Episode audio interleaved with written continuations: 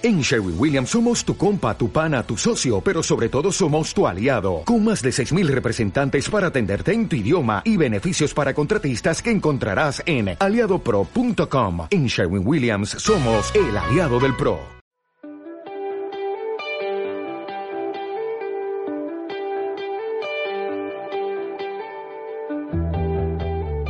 Y bueno, hace ahora en marzo hace 30 años que conocí al Señor, que, me convertí. Eh, una convivencia con Josué allí en, en Terán de Cahuérniga, pues tuve ahí una convivencia hace 30 años, entonces me parecía un buen momento pues para, para mirar un poco para atrás y ver un poco dónde estoy y qué está pasando con mi vida, ¿no?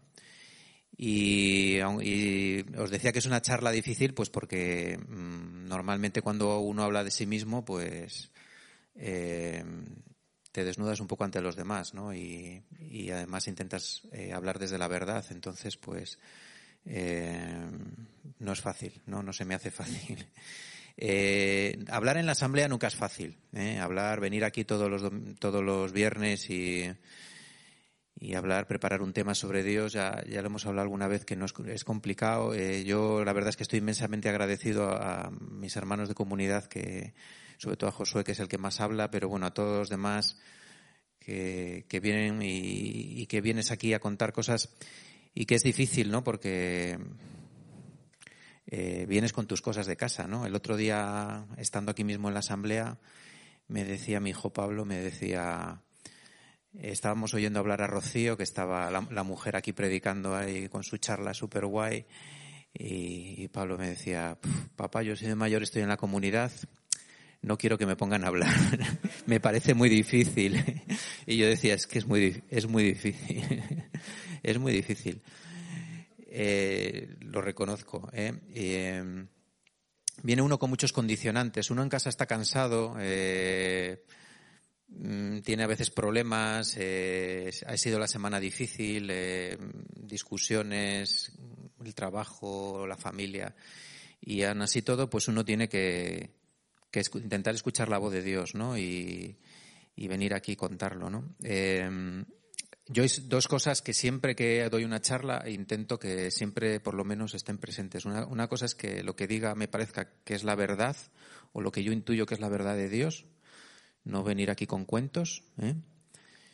Y otra cosa es que sea de Dios, ¿no? O sea, que, Dios pueda a través mío intentar decir algo a los demás. ¿eh? Y esas dos cosas también las intento, le he pedido a Dios que, que hoy puedan estar aquí presentes y que, os pueda llegar alguna de las cosas. Para alguno de los que estáis aquí pueda haber algo eh, especial, ¿no? Mira, yo llevo tiempo analizando mi vida.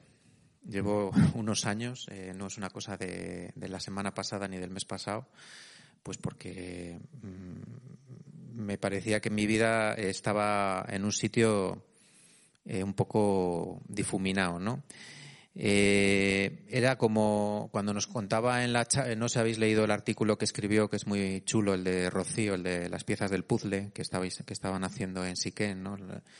y a mí me gustó mucho y era un poco eso no como si las piezas de mi vida no estuviesen encajando no habéis piezas ahí que no encajan y entonces el puzzle sigue estando como un poco difuso no no no acaban de las cosas de estar donde tienen que estar no y y bueno, yo analizaba mi vida y yo decía, bueno, a ver, eh, yo a mi mujer la amo profundamente, eh, creo que estoy bien, estamos bien. Eh, a mis hijos les quiero muchísimo, mis hijos, mi relación con ellos está bien, mi trabajo.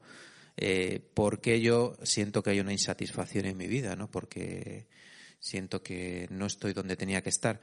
Y esto lo llevo ya sintiendo hace años. Lo que pasa es que, bueno, he intentado hacer mis reseteos, ¿no? Mis reseteos han consistido en intentar rezar más, intentar arreglar pequeñas cosas, a ver si dejo de hacer esto que igual me viene mal o intento hacer esto otro. Intento leer más la palabra de Dios o intento, no sé, eh, pensar en cosas que tienen que ver con Dios, cambiar situaciones eh, que igual me puedan venir mal. Intento hacer diferentes reseteos, pero me da la sensación de que no avanzo, ¿no? Que estoy en el mismo sitio. O sea, con esa insatisfacción y, y con las cosas un poco a lo largo de estos años también he tenido mis altibajos, ¿no? He, ido uh, arriba, para abajo, para arriba, para abajo, eh, con, el, con el Señor, ¿no? Y sobre todo ha habido momentos de enfado. Yo siempre he estado bien.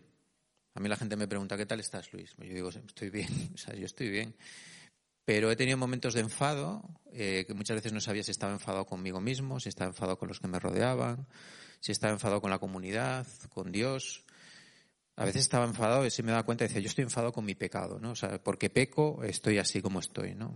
La culpa es del pecado que me, que me hace estar así, que no consigo ponerme las cosas de Dios porque el pecado me... Pero yo he notado que todo eso eran excusas, ¿no? Eran excusas que yo durante mucho tiempo me, me intentaba convencer y porque yo sé que, Dios perdona mis pecados. Es que yo esa experiencia la, he tenido, la he tenido muchísimas veces. Desde el momento que conocí al Señor hace 30 años, yo sentí que Dios me amaba increíblemente, me amaba y que me perdonaba. Y esa experiencia la, he sentido tan fuerte en varios momentos que, no me que he dicho, no es verdad, esto es una mentira que me estoy diciendo a mí mismo para intentar justificar cómo, en qué sitio estoy, dónde estoy, ¿no? Y no es un tema, lo hablaba esta tarde, no es un tema de cómo estoy, sino es un tema de dónde estoy. ¿eh? Al final es un tema de dónde estoy. Eh, pues he tenido esos altibajos de, humor, de, estar mal, de estar tal, enfadado, no, no mal, estar enfadado, eh, durante mucho tiempo he hecho procrastinación espiritual. ¿eh? Ha habido momentos de mi vida en que he decidido relegar a Dios para después, o las cosas de Dios para más tarde, o esto, o las personas, o las circunstancias. He intentado ponerlo lo último, no lo primero. Y, a veces eh, me he dado cuenta que en estos años he dejado que, como dice la canción del canto del loco, Peter Pan, pues me volviera a mi vida, ¿no? O sea, es decir, que a veces me volvía yo a querer pensar en mí mismo y en mis cosas y, cuando dejas que Peter Pan entre en tu vida, pues tu Peter Pan personal, pues eh, Dios le relegas también, ¿no? Y bueno, eh, al final yo decía, pero, pero a ver, yo soy bueno, yo soy bueno, o sea, soy un tío, no digo que esté bueno, digo que soy bueno. Eh, pero soy insatisfecho, ¿no? ¿Por qué estoy insatisfecho si soy bueno? O sea, esto no, no casa, ¿no? Y entonces me he acordado de una lectura, una lectura que, me ha tocado mucho en último tiempo, que es la del joven rico, ¿no? Eh, claro, el joven rico también cuando fue donde Jesús y le dijo, yo hago esto, yo soy bueno, yo soy una persona buena, eh, cumplo los mandamientos, tal, tal, tal. Pero claro, Jesús sabiendo lo que en el fondo le quería decir, le dice, ya, pero ¿por qué no vendes todo lo que tienes y me sigues? ¿no? Y, yo decía, ya, pues es que eso me pasa a mí, ¿no? O sea, yo, me, yo soy bueno, yo soy el hijo, yo soy el, el, joven rico, ¿no? Pero no estoy donde tengo que estar, por eso vivo esto como lo vivo, ¿no? Vivo una especie de careta de normalidad que no es donde tengo que estar, ¿eh? Yo acompaño a la gente, hago las cosas que tengo que hacer también de Dios, porque incluso en haciendo las cosas de Dios te sientes satisfecho y que estás haciendo las cosas bien, ¿no? Y ya está, pero no. Otra lectura que me aguijonea continuamente es la de Mateo 16, que es el que quiera salvar su vida la perderá y el que pierda su vida a causa de mí la encontrará, ¿no? Yo creo que eh, detrás de todo esto muchas veces está el intentar salvar tu vida. Eh, intentas bueno, decir, ya que estoy aquí, pues voy a estar cómodo, voy a estar bien y, y ya está, ¿no? Eh, y no. Mirar, en el libro ese que alguna vez hemos hablado aquí de Cartas del Diablo a su sobrino, de C.S. Lewis, ¿eh? El, el, diablo tío de Orugario, que es el que está con el, con el ser humano ese diciéndole a la oreja, oye, tienes que decirle a este que estás tentando, tienes que hacer esto con él, tienes que hacer esto otro con él. Una de las cosas que más dice Scrutopo Orugario a su sobrino es, eh, porque su sobrino siempre le dice, no, porque no le, le tiento, le tiento con, con, el poder, con el dinero, con no sé qué. Y le dice, no, tonto, no hagas eso. Que todo sea normal. Que, que sea normal, que todo sea normal. No, no, no, no, no le pongas grandes tentaciones. Tú lo que tienes que hacer es que esté bien, que esté cómodo, que esté tranquilo, que no. Y yo, pues me veo ahí reflejado, ¿no? O sea, veo que la vida, pues que a veces sin tú quererlo, pues te, te sitúa en la comodidad, ¿no? Y en, en donde no quieres estar, ¿no? Y, otra lectura que me machaca, vamos a decirlo así, y que más me entristece conmigo mismo, es la que viene en Lucas 9:62, porque dice, nadie que mire hacia atrás después de poner la mano en el arado es digno del reino de Dios, ¿no? Y yo tengo esa sensación, ¿no? Tengo una sensación de haber fallado al Señor, ¿no? De mm, haber puesto la mano en el arado y mm, pues no estar donde tengo que estar, ¿no? Eh, bueno, el análisis es así de sencillo. ¿eh? Contado. Luego la realidad es que eh, llegar a estas conclusiones me ha llevado tiempo y, sufrimiento, pues porque eh, también tengo la mala costumbre de hacer todas estas cosas solo. ¿eh? Y no debería ser así en comunidad. Todas estas cosas había que vivirlas en comunidad y poder. Pero bueno, tengo un pequeño problema de autosuficiencia, creo, que espero algún día solucionar. Y bueno, ha habido pequeñas cosas que he descubierto últimamente que, bueno, os las voy a contar por si os sirve alguno. ¿eh? Bueno, pequeñas cosillas, bueno, ideas así. Eh, llevo mucho tiempo escuchando a la gente. vengo aquí a la asamblea, escucho a mis, a mis hermanos de comunidad, me encanta. Me encanta la pasión, me encanta todo. O sea, no sé, es como redescubrir a las personas, redescubrir eh, las cosas de Dios. Eh, últimamente ha habido momentos en los que me han dado palos, o sea, me han... de repente sabía que no, he descubierto que no sabía nada, o sea, que, iba de algo y no sabía nada, ¿no? He tenido momentos en los que me ha venido muy bien, que me, he sentido muy humillado porque no porque he descubierto que, no tengo ni idea de nada, o sea, que, estoy aprendiendo, que estoy en pañales en muchos niveles. ¿eh?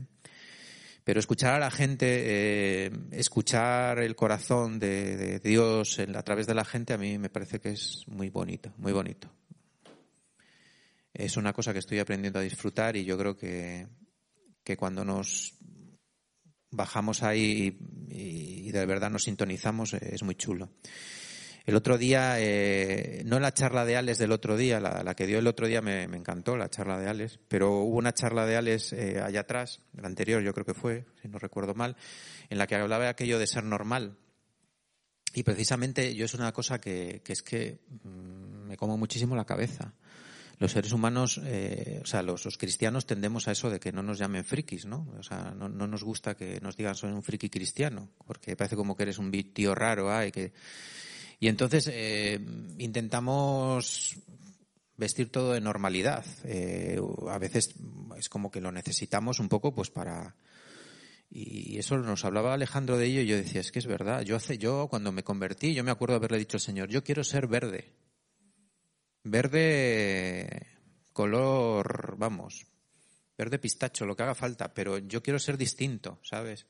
Y de repente pues te das cuenta de que no, de que vuelves a ser como todo el mundo, que vuelves a ser normal y que, y que estás demasiado preocupado por la normalidad, ¿no? Estás demasiado preocupado pues por porque no te señalen, ¿no? Por no ser eh, un bicho raro o algo, ¿no? Y, y es que yo he sentido que Dios te llama a ser raro. Raro en Él, o sea, no raro de que vistas raro ni que hagas. No, es eh, raro porque tienes a Dios y porque llamas, porque eres un bicho raro para los demás porque, porque crees en Dios y, y, te, y lo quieres demostrar y, lo quieres hablar en todos los sitios, ¿no? Bueno, Josué nos decía hace poco lo de ir preguntando a la gente. Yo hace tiempo que había empezado a preguntar por la gente, a la gente y he seguido preguntando a la gente qué veían en mí, ¿no? Porque eso me ayuda a, a darme cuenta de todas estas cosas y, de dónde estaba, ¿no?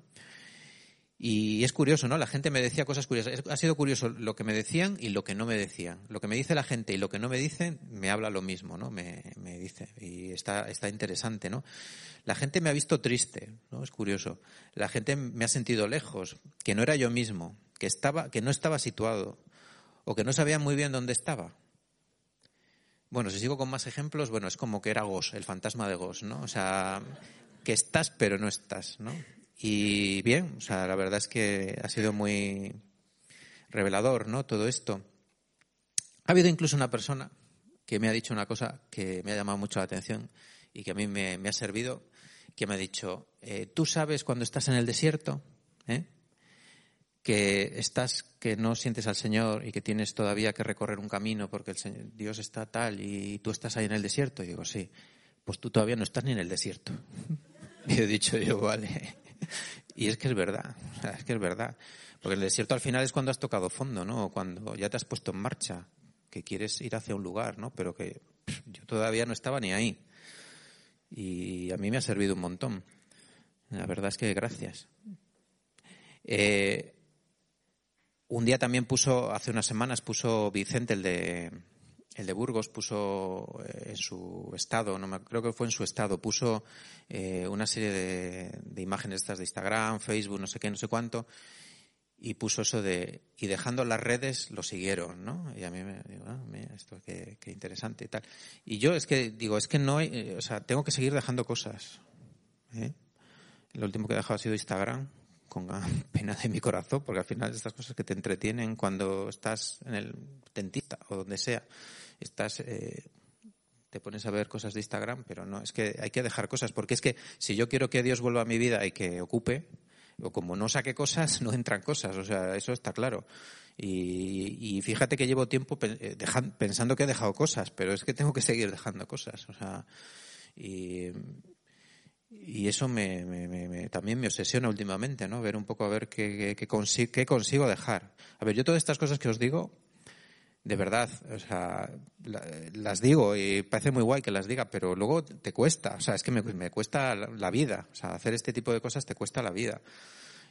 Eh, también me ha servido mucho el mes pasado, en enero creo que fue que quedé para comer con Fran y me regaló, como no, un libro. Fran está regalando todos sus libros a diestro y siniestro. ¿eh?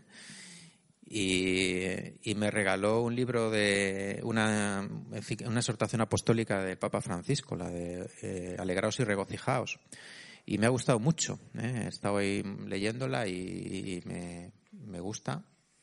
Me gusta un montón. Eh, el Papa Francisco habla gran parte de la encíclica, habla de, de los peligros que están acechando ahora mismo a los cristianos, ¿no? Habla del, gnosticismo actual, del pelagianismo, ¿no? El gnosticismo es una especie de vivir encerrados, bueno, por explicarlo así someramente, vivir encerrados en una determinada experiencia mística, ¿no? Como en lo que tú crees que tiene que ser, ¿no? Y al final eh, la salvación no tiene que ver ni con el sacrificio de, Jesús, ni, ni, tiene que ver con la salvación por la fe. Al final es la experiencia mística que tú te montas, ¿eh? Eh, la que te salva, y estás ahí encerrado en ella. Y el pelagianismo es como que al final son eh, la propia fuerza de voluntad, tu fuerza de voluntad la que te salva, ¿no? Tampoco sin la necesidad de la gracia, ni de Dios, ni de nada, ¿no? Y, bueno, yo he dicho, bueno, es que al final, mmm, cuando tú despiertas una mañana y te encuentras situado donde no querías, al final descubres que yo no sé si he sido gnóstico o pelagiano, pero está claro que me he montado mi salvación a mi nivel y donde yo creía que estaba cómodo y ya, como el, como el joven rico, ¿no? Yo he dicho, aquí estoy bien y ya para qué voy a mover más, ¿no? Al final eh, me he montado yo mi película, ¿no? Y de salvación, que con esto vale. Y no me he acordado de la lectura, no me he acordado de que el que pierda su vida la salvará y el que la, la pierda por mí, pues la encontrará, ¿no? O sea, al final me, he olvidado de eso. Lo que os decía yo en la otra charla que ya de he borrado esa parte de, la Biblia que parece que no me interesa tanto, ¿no? Y, y me he quedado solo con lo que me interesaba, ¿no? Eh, bueno, hay otra cosa que me llamó, que me encantó del libro, de, este libro, eh, una cosa que dice el Papa Francisco y que yo había olvidado. Es curioso cómo cuando te sitúas donde te sitúas te olvidas de lo que realmente eras tú en esencia, ¿no? Y, yo creo que esto, esto que dice el Papa era, formaba parte de cuando yo me convertí, lo que a mí me dijo Dios y, lo había olvidado. Y eran, el Papa dice que hay tres cosas fundamentales para un cristiano y que no puede olvidar y es el dejarse llevar por el Espíritu Santo en el camino del amor, dejarse llevar, apasionarse por comunicar la hermosura y la alegría del Evangelio y buscar a los perdidos. Es eso, ese es el secreto. Y, yo, pues como que lo he olvidado. ¿eh? Me he olvidado que, que yo cuando me levantaba todas las mañanas, yo intentaba ver, intentaba sintonizar con el Espíritu Santo, intentaba ver si venía una persona a mi mente por la que rezar, a la que llamar, eh, si sentía un sentimiento de que algo que tenía que hacer, mm, diferentes cosas que me venían ahí que yo decía, pues, o sea, estar intentando sintonizar con el Espíritu Santo y dejarme llevar por él, y sobre todo por cuando eh, brotaba del amor, ¿no? Se me ha olvidado eso, se me ha ido como olvidando. Y luego el apasionarme por hablar del Evangelio, o sea, porque es una alegría y es una gran noticia y, y sé que no, que he dejado de apasionarme, ¿no? Y lo que más últimamente, y yo estoy, estoy intentando recuperarlo, estoy rezando en lo de buscar a los perdidos, ¿no? Estoy intentando decirle al Señor que me diga mm, qué personas tengo que rezar o qué situaciones, eh, gente, cuando digo perdidos, ojo, hablo de diferentes situaciones de sufrimiento donde la comunidad eh, pueda ser luz, ¿no? Porque a veces nos empeñamos en, ir donde no nos necesitan y hacer cosas que nadie está pidiendo, ¿no? Entonces, al final, digo, ¿dónde están eh, los perdidos? ¿Dónde están las personas que sufren? ¿Dónde están? ¿Dónde podemos ser una palabra de aliento? ¿Dónde, no? Y vamos a intentar dar respuesta ahí y no respuestas a nadie que a gente que no las está pidiendo y que al final no, no nos necesita, no necesita el Señor, ¿no? Eh, estas tres cosas a mí siempre me sirvieron para ponerme en sintonía, ¿no? Eh, para mí ponerme en sintonía con Dios es siempre fue eh, como no sabéis si habéis tenido la experiencia de, por ejemplo, cuando un hijo tuyo es chiquitín y está muy ansioso y, le intentas calmar, ¿no? Y, al final, intentando acariciarle y tal, pues, o, no necesariamente un hijo, a veces eh, tu propia esposa o, tu esposo, pues está nervioso o yo qué sé, o hay unas circunstancias. Y a veces, pues, charlando, hablando, eh, eh, al final las, las, respiraciones se van acompasando y parece como que los corazones se van acompasando y al final eh, se tranquiliza, ¿no? El niño se, se va como y al final para mí la comunicación con Dios es algo así, ¿no? Es como que te sintonices con el Señor de esta manera, ¿no? Que, que al final eh, empieces a oír su, el latido de su corazón, que a través de estas cosas, ¿no? A través de las necesidades, a través de, de, del Espíritu Santo, a través de la pasión pues que te, te, te, te sintonices, ¿no? Y yo es una cosa a la que aspiro, ¿no? Mirar, he descubierto también que, que no estar mal no significa estar bien. Eso es evidente. Por mucho que me pregunte la gente, ¿estás mal? Yo voy a seguir diciendo no. Pero no significa que esté bien, porque no estoy donde tengo que estar. ¿eh? Y, siento la falta de lo que aún no tengo, ¿no? Bueno. En líneas generales, todo esto es lo que os quería contar hoy. Eh, para ir terminando, bueno, contaros que eh, decía C.S. Lewis en, el libro ese de Una pena en observación, cuando murió su mujer, decía aquello de, que yo creo que alguna vez lo he dicho también, lo de que los hombres somos nuestros peores jueces, nuestros peores jurados y nuestros peores testigos, ¿no? porque somos muy duros con nosotros mismos, ¿no? Alguno me está, seguro que está pensando, jo Luis, no digas todo esto, si tú eres buena gente, si tú tal, no te agobies, si tú eres muy majo. Pero es que no se trata de ser majo. Es que esto no, no va de ser majo, esto se trata de ser quien Dios quiere que sea, como la canción, o sea, yo soy quien tú dices que soy. No se trata de ser majo.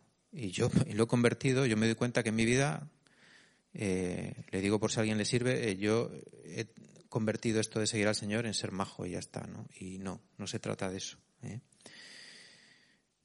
Tengo muchos sentimientos dentro ahora mismo, ¿no? De, tengo a veces sentimiento de, que he abandonado a mis compañeros aquí en el barco, a veces tengo sentimientos de haber fallado al Señor.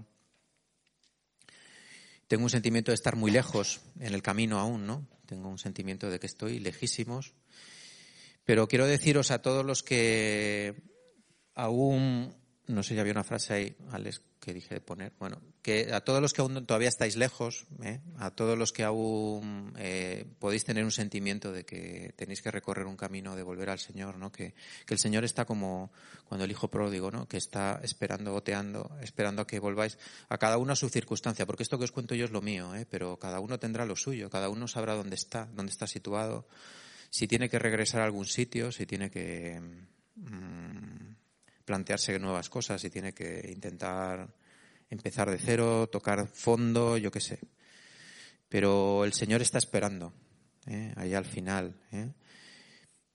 Quería deciroslo de parte de Él, que, Él os está esperando, que cada uno vea dónde está. Esta lectura que me acompaña desde que me convertí exactamente es un poema de, un, de, un, de un poeta chino del siglo VIII que siempre la leo y me ha encantado, siempre me ha encantado y que ya entonces me decía cosas y ahora me dice otras cosas y que me sirven para esta época. Dice así, tú has de navegar diez mil millas en el barco, como una planta acuática sin raíces, o las nubes viajeras y los pensamientos de los vagabundos, o los crepúsculos o la nostalgia de los viejos amigos. Pues nada, que el Señor os bendiga mucho, que, que nos ayude a situarnos y, y esto es todo lo que os quería compartir.